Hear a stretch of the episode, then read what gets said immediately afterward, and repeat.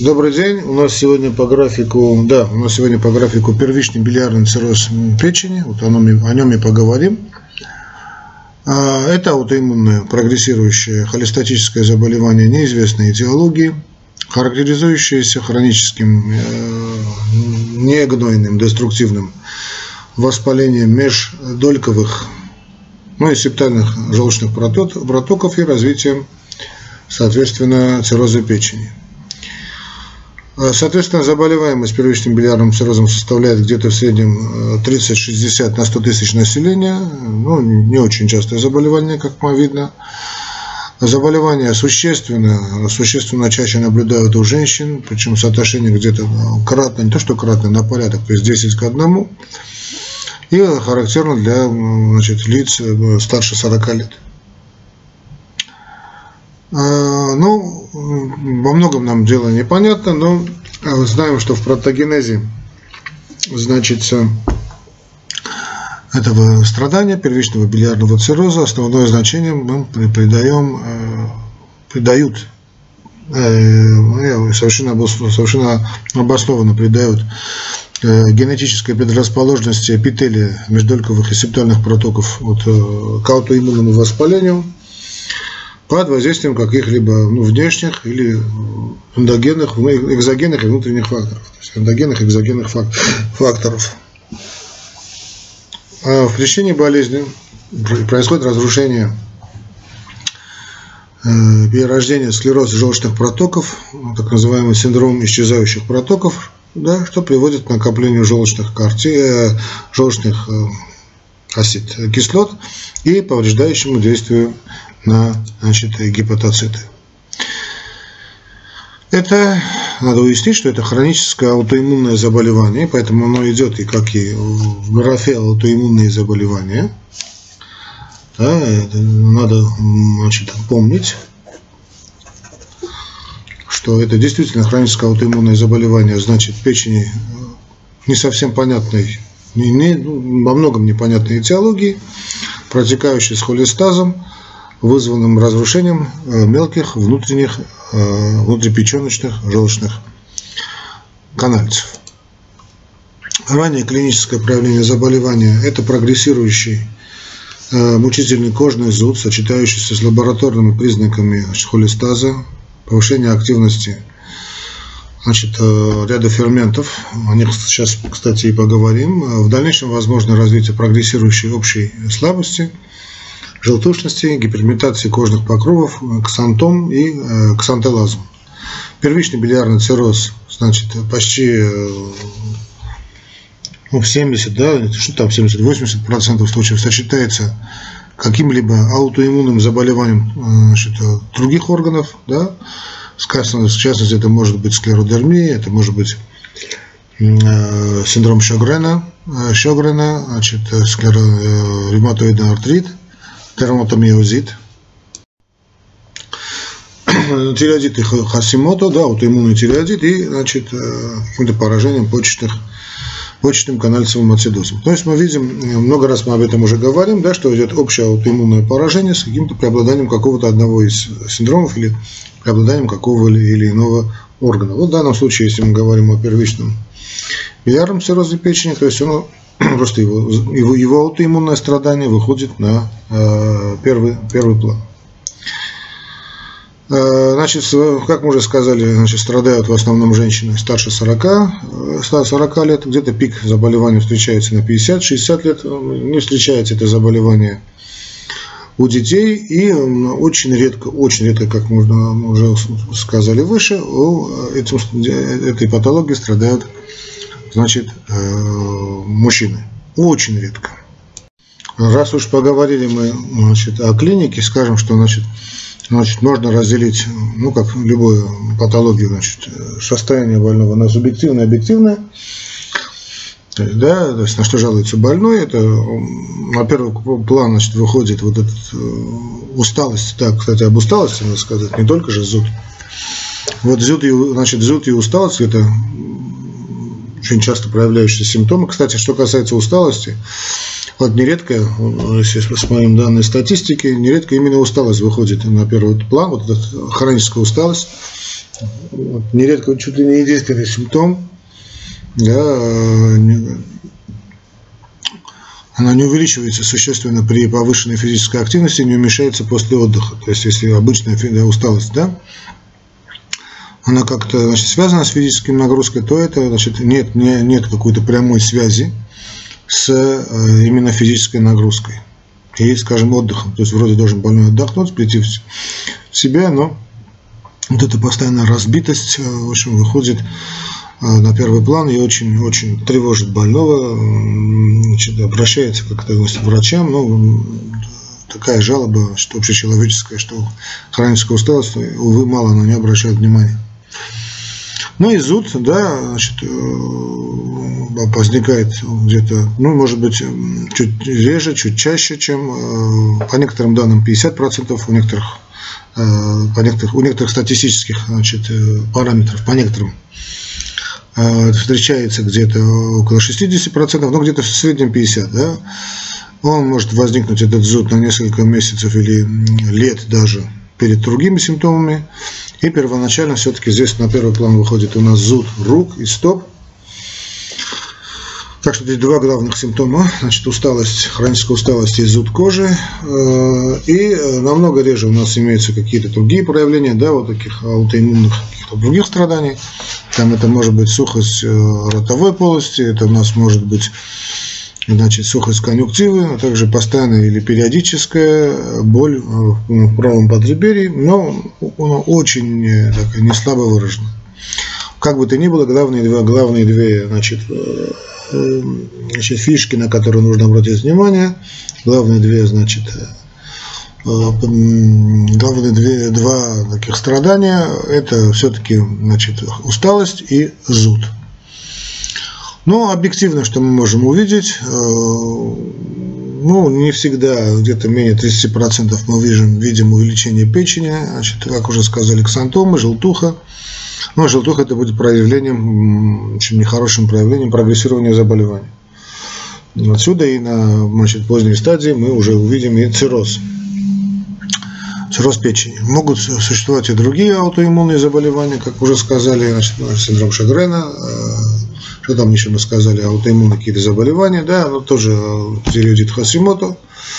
То есть аутоиммунные заболевания щитовидки, ревматоидный артрит, системная склеродемия, системная красная волчанка, ну и так далее.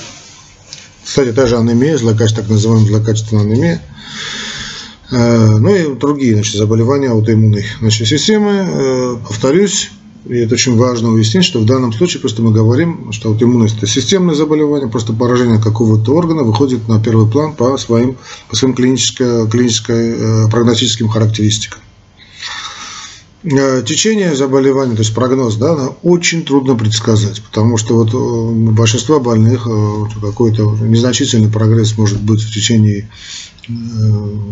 нескольких лет, даже десятилетий, скажем, 10-20 лет – причем, несмотря на отсутствие какой-либо нормальной терапии, и наоборот, у других, несмотря на лечение в течение нескольких лет, развиваются очень катастрофические изменения, вплоть до цирроза печени.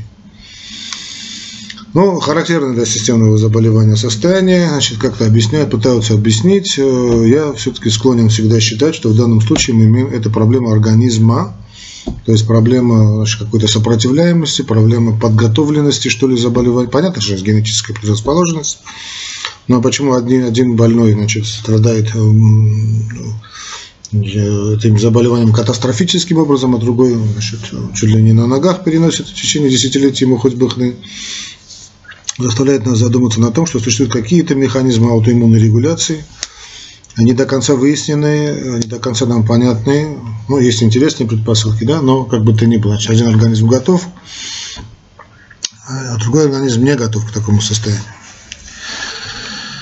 Э, что касается диагностики, она основа диагностики – это обнаружение значит, сыворотки крови антимитохондриальных антител второго типа. Их определяется где-то, да, вот эти антимитохондриальные антитела в подавляющем большинстве случаев, чуть ли не у 100% первичных biliарным циррозом, но от, от 95% и выше. Ну и морфологического, значит, морфологических значит, признаков э, гранульматозного воспаления междольковых и септальных желчных э, протоков. То есть э, проводятся классические значит, лабораторные исследования, биохимия, э, иммунологический э, анализ, ну и КТ или МРТ для исключения обструкции желчных путей.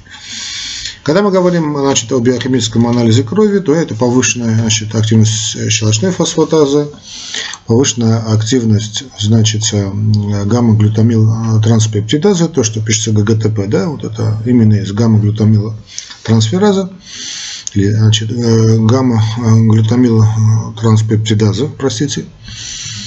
Ну, это, в принципе, то же самое. Значит, э, это наиболее частые изменения значит, в иммунологическом в биохимическом, простите, анализе крови, если у нас есть первичный билиарный цирроз, да, это наиболее частые изменения в момент постановки диагноза, то есть повышенная активность щелочной фосфатазы и ГГТП, повышенная активность э, транс, аминотрансфераз, а, гипербилирубинемия выходит э, на поздней стадии у нас заболевания, и, и э, нередко гиперхолестеринемия, что касается гиперхолестеринемии, тут значит, есть разные данные. Ну, где-то она встречается по смотрите какой-то разброс статистики от 50 до 90% случаев. А что касается вот э, один все-таки немножко отвлекусь от темы, да, то есть не совсем. Вот это ГГТП, гамма-глютамил, глютамил трансфераза, ну или там гамма-глютамил транспептидаза, как хотите называйте, но ГГТП, все-таки э, транспептидаза более наверное, распространенное название. Так вот, это ГГТП значит, катализирует э, перенос гамма-глютамила, ну, трансфераза, да, на аминокислоту или пептид. А, этот фермент более чувствителен, простите, этот фермент более чувствителен к нарушениям в клетках печени, чем а, классические там аланин, трансфераза и АСТ, даже более чувствителен, чем щелочная фосфатаза. А, но тут надо понимать одну вещь, она очень хорошая вещь, это гамма-глутамил транспептидаза, я очень люблю ее, но тут, э, тут можно попасть в просак. Дело в том, что по крайней мере, несколько процессов, 5 хотя бы, 5 точно, служат э, значит, причиной повышения активности в крови. Значит, во-первых, это сам гепатоз, жировой гепатоз, ну, чуть самое распространенное да, состояние, тем более нашего времени. Это жировой гепатоз или значит, жировое перерождение печени, некроз печеночных клеток, нарушение оттока желчи, то есть э, холестаз, интоксикация, значит, какими-то веществами, ну, самое распространенное, понятно, это алкоголь, но и также и лекарственные повреждения печени, о них мы тоже уже говорили. Ну и, наконец-таки, опухолевый рост э, в печени. Вот такая теологическая разношерстность, что ли, разновидность э, механизмов повышения ГГТП э, требует очень осторожной, очень такой серьезной, скрупулезной, если хотите, оценки причин такой, значит, гиперферментемии. Обнаружение высокой активности ГГТП заставляет искать, собственно, причину этого повышения, да, э, как отсеивающий тест и контроль за значит, течением э, известного нам патологического процесса, исследование ГГТП, конечно, очень э, незаменимо по клиническому значению. То есть мы знаем это и знаем это, уже нам многое становится понятно. Вот особенно чувствительно ГГТП влияние на печень длительного приема алкоголя. У лиц с употребляющим алкоголем сывороточный уровень ГГТП коррелирует, прямо коррелирует с количеством принимаемого алкоголя. Так что не скройтесь. Ибо именно этот тест используется для контроля лечения алкоголизма. Интересно, что вот прекращение приема алкоголя снижает активность этого фермента наполовину, представляете, приблизительно, конечно, наполовину в течение, ну, буквально там нескольких дней, там, 10 дней. Э, ну и определение активности ГГТП используют для установления значит, факта повреждения печеночных клеток, и обычно она повышается в огромном количестве случаев заболевания печени. Да, это так, если, скажем, тропонин это очень характерный, да, э, чрезвычайно значит, специфический, э, чувствительный значит, фермент некроза миокарда, то вот ГГТП очень характерен для повреждения именно клеток печени. А, но сопровождается обычно ГГТП э, также и повышением аланин-трансферазы, да, такое общее повышение. Изолированное повышение активности значит, ГГТП наблюдают очень, э, ну, а сравнительно редко, не очень, а сравнительно редко, где-то от 6 до 20 процентов с патологией какой-то там гепатобилиарной системы. При острых гепатитах а активность вот этого ГГТП повышается раньше, поэтому он такой более специфичен, чем активность АЛТ. На пике заболеваемость ГГТП э, несколько ниже, она э, повышена, э, скажем, 2-5 раз, чем активность ЛТП ниже, но, скажем, ее значение, абсолютное значение 2-5 раз выше, но ГГТП ниже, чем активность АЛТ и нормализуется она значительно медленнее. Это позволяет использовать ГГТП в качестве, собственно, контроля выздоровления больного. Да? АЛТ у нас играет, да, а, а вот ГГТП идет как-то плавно в данном случае.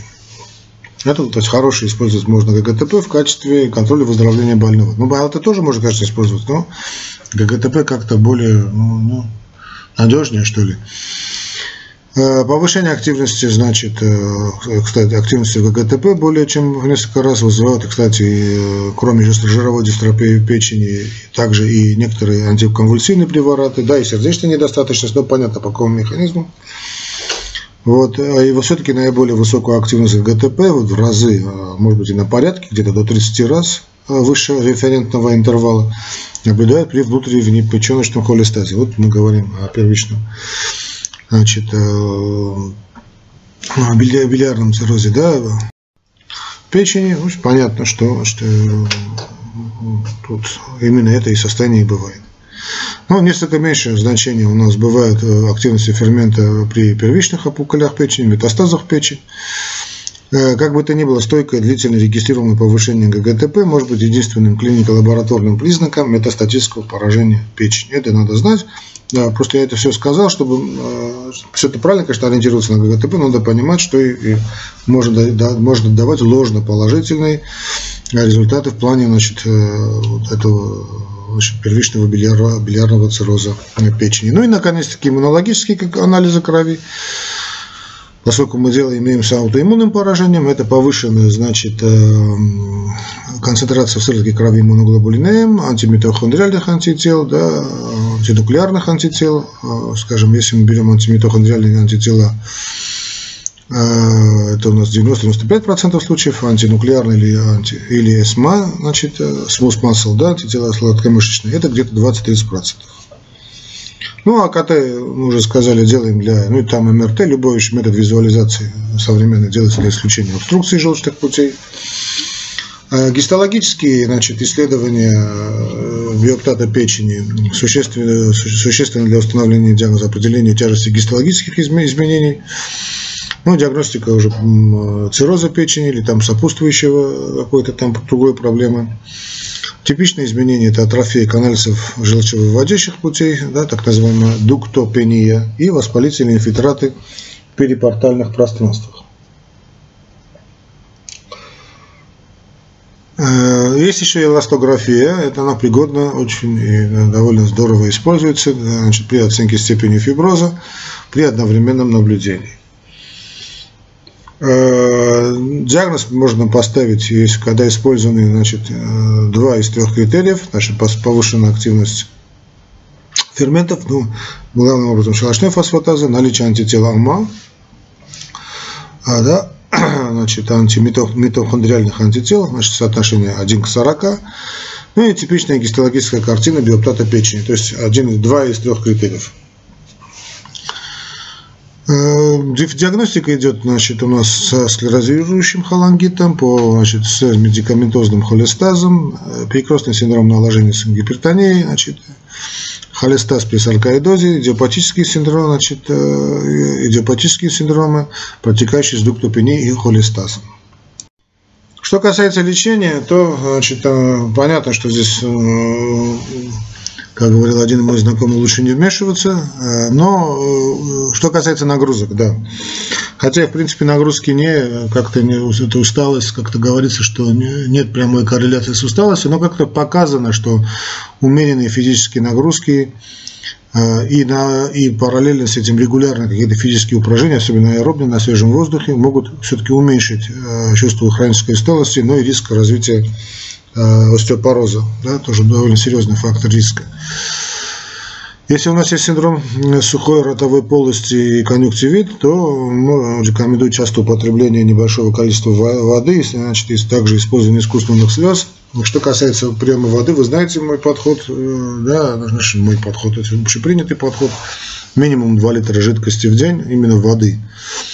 А, да, не, не каких-то соков каких-нибудь, упаси Боже, а именно воды. А, что касается, собственно, лекарственных препаратов, то прямых лекарств у нас нет, то для замедления прогресса значит, э, заболевания используют урсодезоксихолевую кислоту раз в день или там два раза в день в разделенных дозах, то, что рассчитывается исходя из, да, из килограмм веса. Там 13-15 микрограмм, миллиграмм на килограмм.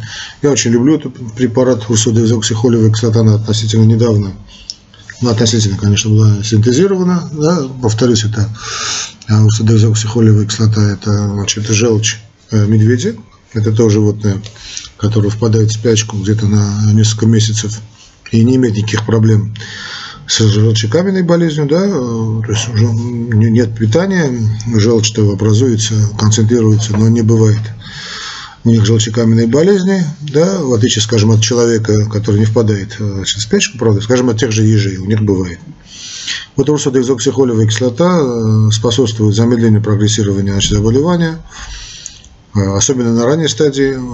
Эта кислота блокирует действие эндогенных токсичных желчных кислот в связи конкуренции за участки связывания желчных кислот в тонком кишечнике, ну и прямого защитного действия на гепатоциты здорово работает, надо просто очень длительно его назначать. Э, не знаю, какая-то есть какое-то предубеждение, что нельзя длительно назначать, надо именно для назначать длительно, лучше назначить, скажем, таблетку в день и долго-долго наблюдать. Но если, конечно, э, при желчекаменной немного другой подход, то если вы назначаете таблетку в день, э, там на ночь, скажем, да, или после приема пищи, никаких проблем нет.